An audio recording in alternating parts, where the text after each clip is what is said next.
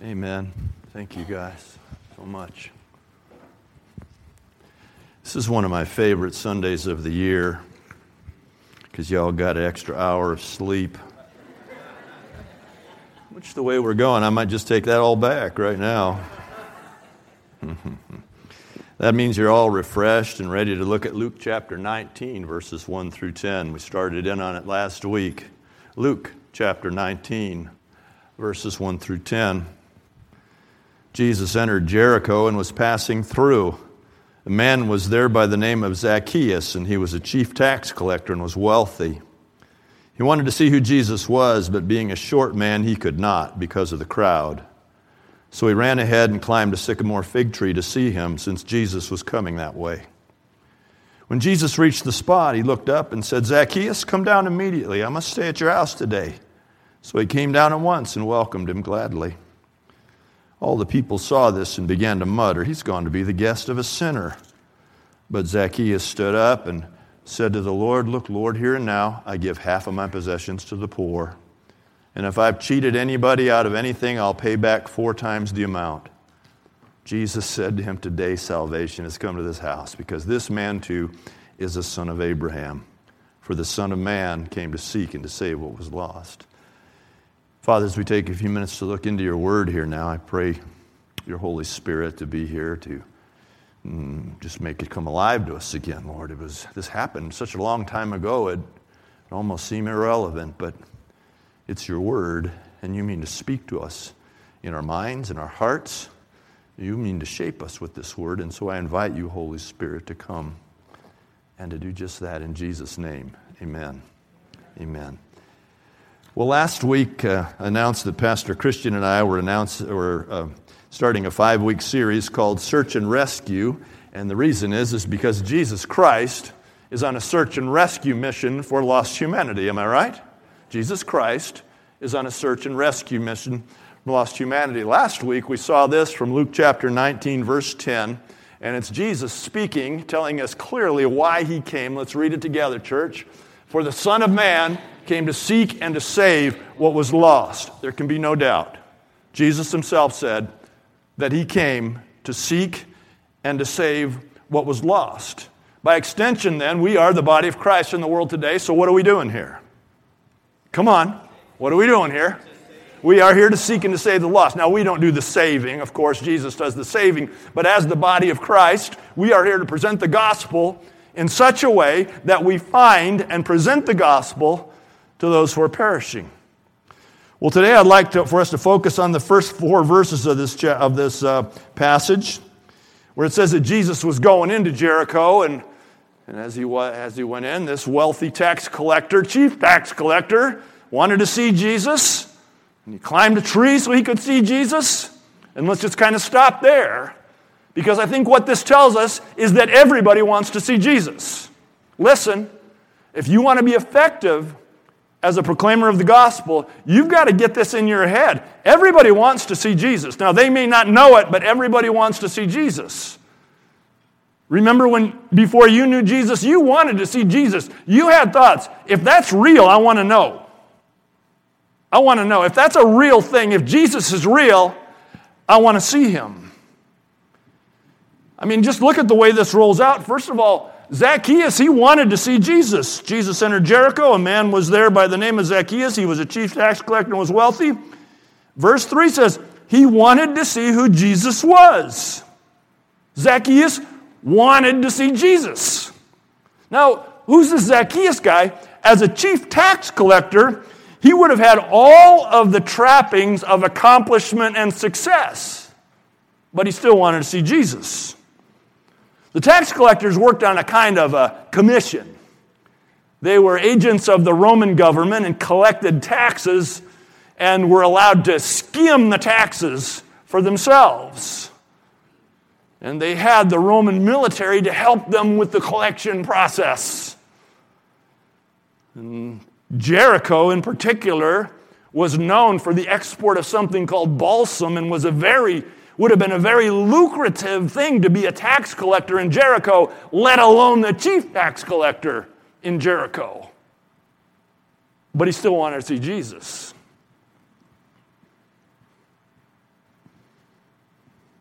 As a chief tax collector, Zacchaeus would have had the authority of the Roman government to award contracts. So if there was a road to be built, Romans were famous for the roads. If there was an aqueduct to be dug, the Romans were famous for that. If there were people to be employed, Zacchaeus would have been the guy. Here he is. He has accomplishment, success, influence, but he still wanted to see who Jesus was. Because everybody wants to see Jesus. Zacchaeus wanted to see Jesus. Zacchaeus needed to see Jesus. This wasn't a whimsical curiosity that I wonder what this Jesus is about. This was something that Zacchaeus had to do. How do we know that? Because he climbed a tree, for crying out loud, right? He wasn't like, well, I hope I get a glimpse of the guy when he goes by. He says, I have to see this Jesus. I got to see him. And so he climbed a tree. It wasn't something he just wanted to do, it was something he had to do. Because as a, as a tax collector, he would have been despised by his own countrymen. Why? Because he sold out to the Romans. So he would have been despised. He would have felt alone. He would have felt empty. He had to see Jesus. You know, there's something like this in every life. There's some version of this in every life. There is a loneliness. There's an emptiness in every life. So no matter whether the people that you want to lead to Jesus are acting like they want to see Jesus or not, they not only want to see Jesus, they need to see Jesus. Everybody needs to see Jesus. Our purpose as bearing witness to Jesus is to help them become aware of the forms of medication that they are using to anesthetize their true need for Jesus. We're just called to bear light in the darkness so they can see this. There is a, absolutely a universal need to see Jesus. How do I know that? Ask me. Because there's a universal condition called sin. The Bible says there is none righteous, no, not one. The Bible says that all have sinned and fallen short of the glory of God. So if there's a universal condition called sin, then there is a universal need for Jesus Christ, yes? Everybody needs to see Jesus. We have to believe this. We have to, if we want to be effective in being used by the Lord as part of His search and rescue of lost humanity, we have to know this, and we have to keep this in front of our minds, that everybody you know wants to see Jesus. And more importantly, everybody you know needs to see Jesus. Because remember the two main lies the devil uses in our culture to keep us from bearing witness from last week? Subjectivism and pluralism. Those two lies are meant to keep you thinking, well, you know, this is good for me. I can't be a judge of other people. Okay, don't judge other people. But let the Word of God declare its truth that all have sinned and fallen short of the glory of God. Let the Word of God declare its truth that the wages of sin is death, but the free gift of God is eternal life through Jesus Christ our Lord. You may go, all four of you, go. Well done.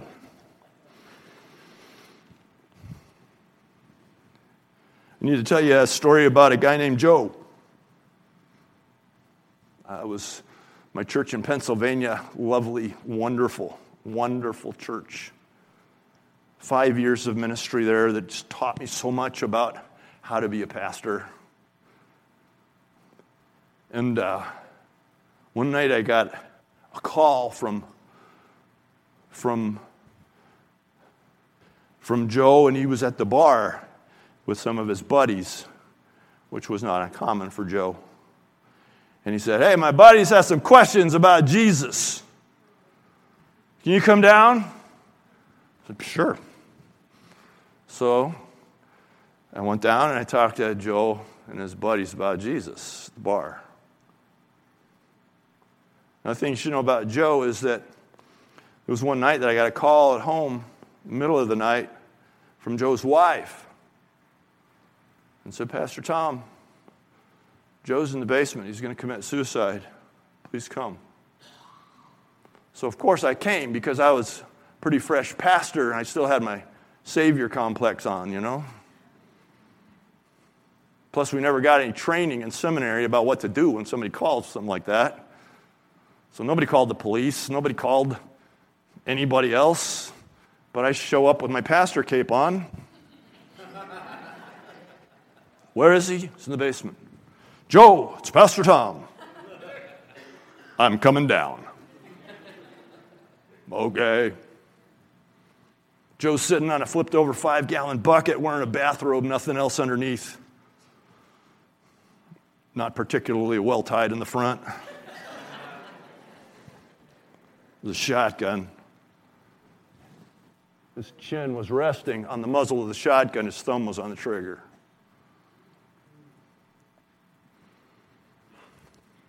There was also a pistol, forty-five, across his lap.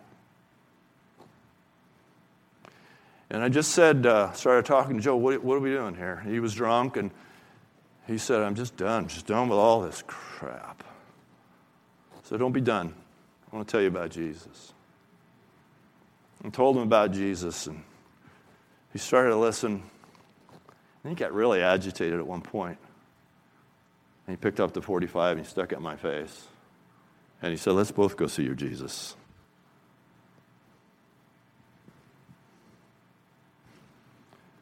Well, maybe it wasn't such a good idea to come down here.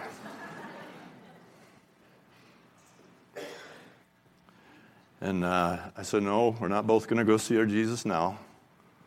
If you accept Christ into your life, we can see him together later. And uh, he, I remember he threw the pistol down, and then I reached out my hand, he gave me the shotgun. I prayed with him to receive Christ.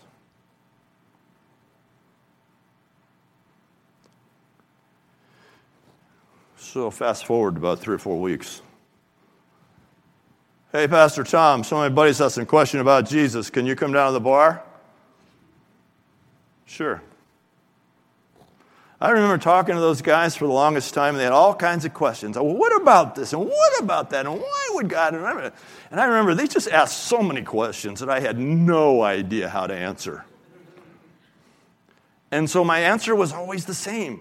I said, you know, I don't really know the answer to your question, but this one thing I know. I asked Jesus Christ into my life, and he has changed my life forever. And they said, well, what about, you know, that's a really good question, and I don't know the answer, but this I know, that I asked Jesus Christ into my life, and my life has been changed forever. This went on for forty-five minutes. And finally, I just said, I said, are you telling me, after my explanation of the gospel, that you don't want to go to heaven when you die? And I'll never forget, one of them just leaned across the table, and he said, here's my deal. He says, if what you have is real, I want it. I said, okay, keep paying attention. Joe used to drag those guys half drunk to Bible study on Wednesday nights at the little church.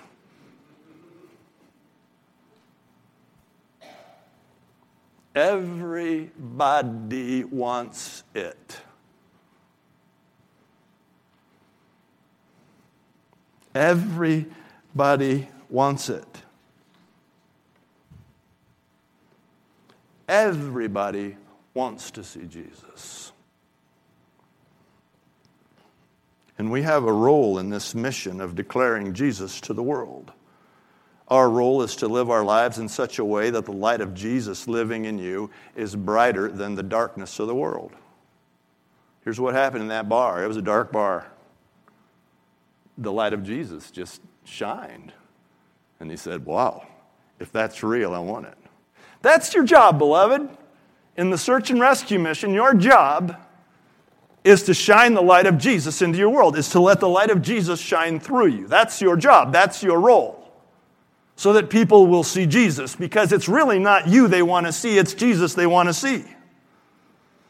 Somebody in your world wants to see the Jesus in you. There's a part of your life, listen carefully to this part, there is a part of your life that shines brighter than the world. I think when we think about, you know, being obedient in the efforts of, of proclaiming, bearing witness to the gospel, we get caught up in a lot of methodology and what will I say if they ask me this, and what if I don't do it right? And listen, there's a part of your life that's shining brighter than the world. And that's the part that God will use to move people along. Somebody in your world wants to see the Jesus in you.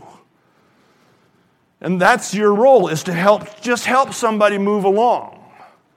Because the Bible says that man and God are separated by something called sin. That's the condition into which we are born.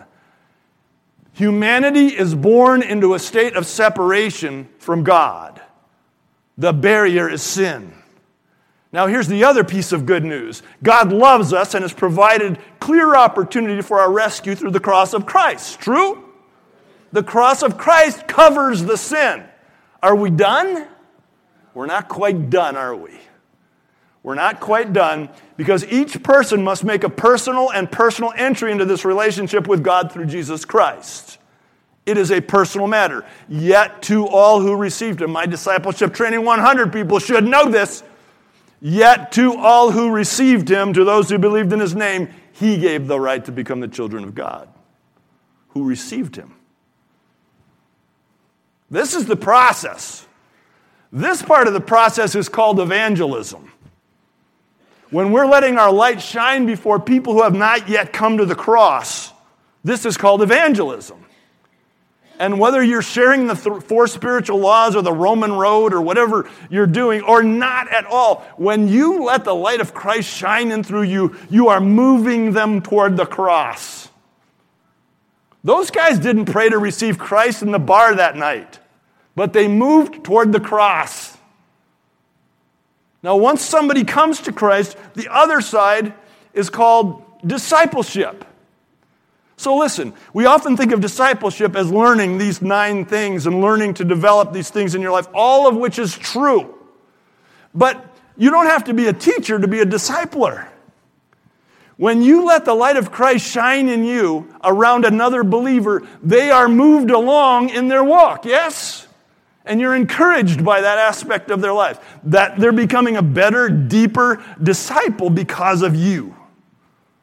Jesus said, so let your light shine before men that they might see your good works and glorify your God who's in heaven. Anybody tracking with me here? Acts chapter two says that the Lord added to their number daily those who were being saved. The Lord drew them in. If you read Acts chapter two, verses forty-two through forty-seven, you see that there was this glorious light community, community of light. These believers who loved each other. These believers who couldn't get enough of each other. These believers who praised God. These believers who welcomed the move of the Holy Spirit among them. Signs and wonders. And because of this, the light, the church was shining more brightly than the darkness of the world. And so people were naturally attracted to it. And the Lord added to their number daily those who are being saved. Please don't check out of this Search and Rescue mission series because you don't want to be one of those guys who goes out and stands on the corner and yells at everybody. That's not what we're talking about. Now, if you are an evangelist, you need to get out on that corner and you need to proclaim the truth. But in reality, that's not most of us. But we're believers with gifting and anointing and light. I've seen it in you. You know, when you go back into the children's ministry, you're like a giant to those short people. You're like a giant. And when you talk about Jesus and a, a lesson that you just hurriedly studied and just learned yourself, and you go back in there, the ones who haven't made their way to Jesus yet are, are moving toward the cross. The ones that, who have, they're moving along in their walk because of that. Can you let your light shine before them? When you're part of our welcome ministry and don't stand there like a stinking post, but actually smile at somebody when they come in and let your light shine, you're moving some... You know, in every service, I would be certain that we have unbelievers here. I would pray, I pray that we do. And when you stand out there as part of our welcome ministry with an authentic expression of the hospitality of Jesus Christ, you move them along toward the cross. Or you move a believer forward in their discipleship. Does this make sense? And you've all got something to give like that. The easiest thing for me to do in this regard is to offer to pray for somebody. This is so easy for me. A, a total stranger. They don't know I'm a pastor. I, I, I try to prevent them from knowing that. But total strangers. It just seems like the easiest thing I can do is to move toward, move the conversation toward, you know, I like to pray. Is there anything I can be praying for you about? And it's amazing the way God uses that to move people along. Now, my wife Karen, for example, when she goes to, leads a group down to Good Works in Athens on a Friday night, or when she leads a group like she did yesterday morning to the free store, and when, when she serves with her hands, you should see the light of God on her. Who knows what I'm talking about? Who's seen it? You should see her in these third world countries. When I go on a mission trip, I start counting the hours of when I get home before I leave Columbus. It's not my thing. I'll do it, but it's not my thing. It's her thing. And the light of Jesus just shines through her when she does that. You see, I just use these as examples. You have a way. There is something about you. And so what I want to challenge you to this morning is just ask the Lord, how will you use me? You know, how does my light shine? Remember last week, I asked you to ask God to bring somebody to mind for whom you would pray every day through this whole series. God gave me somebody, it surprised me who that was, who that is. And just pray for them. And I want you to continue to pray for them. Now, in this part of the service, as we get ready to close, I want you to ask God, what, what kind of Jesus light in me do you want to use to move them along? In other words, how does God want to use you in their life to make them aware of Jesus? Because everybody wants to see Jesus. They don't care about your religion. They don't care about your church. They don't care about your cool, tall, bald guy. Can't believe I said that. They don't care about any of the stuff that you care about. But they do care about Jesus. If Jesus is real, they want to see him, and you can show him. So would you take some time this morning and just say, Lord, I have that person, and if you haven't, ask for that person. And I'm praying for that person. And if you haven't, start. And I, and I just ask the Lord, how, how can you use me? What, what is it about me that is so natural for me to do? It's not difficult. It's naturally supernatural for me to be that way. That you want to use to convey Jesus to someone.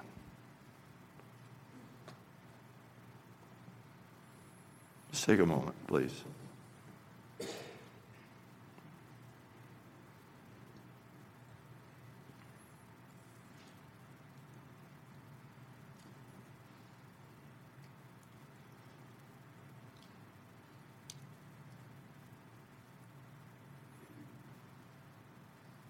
Holy Spirit, reveal this to our hearts. Reveal this to the heart of every person.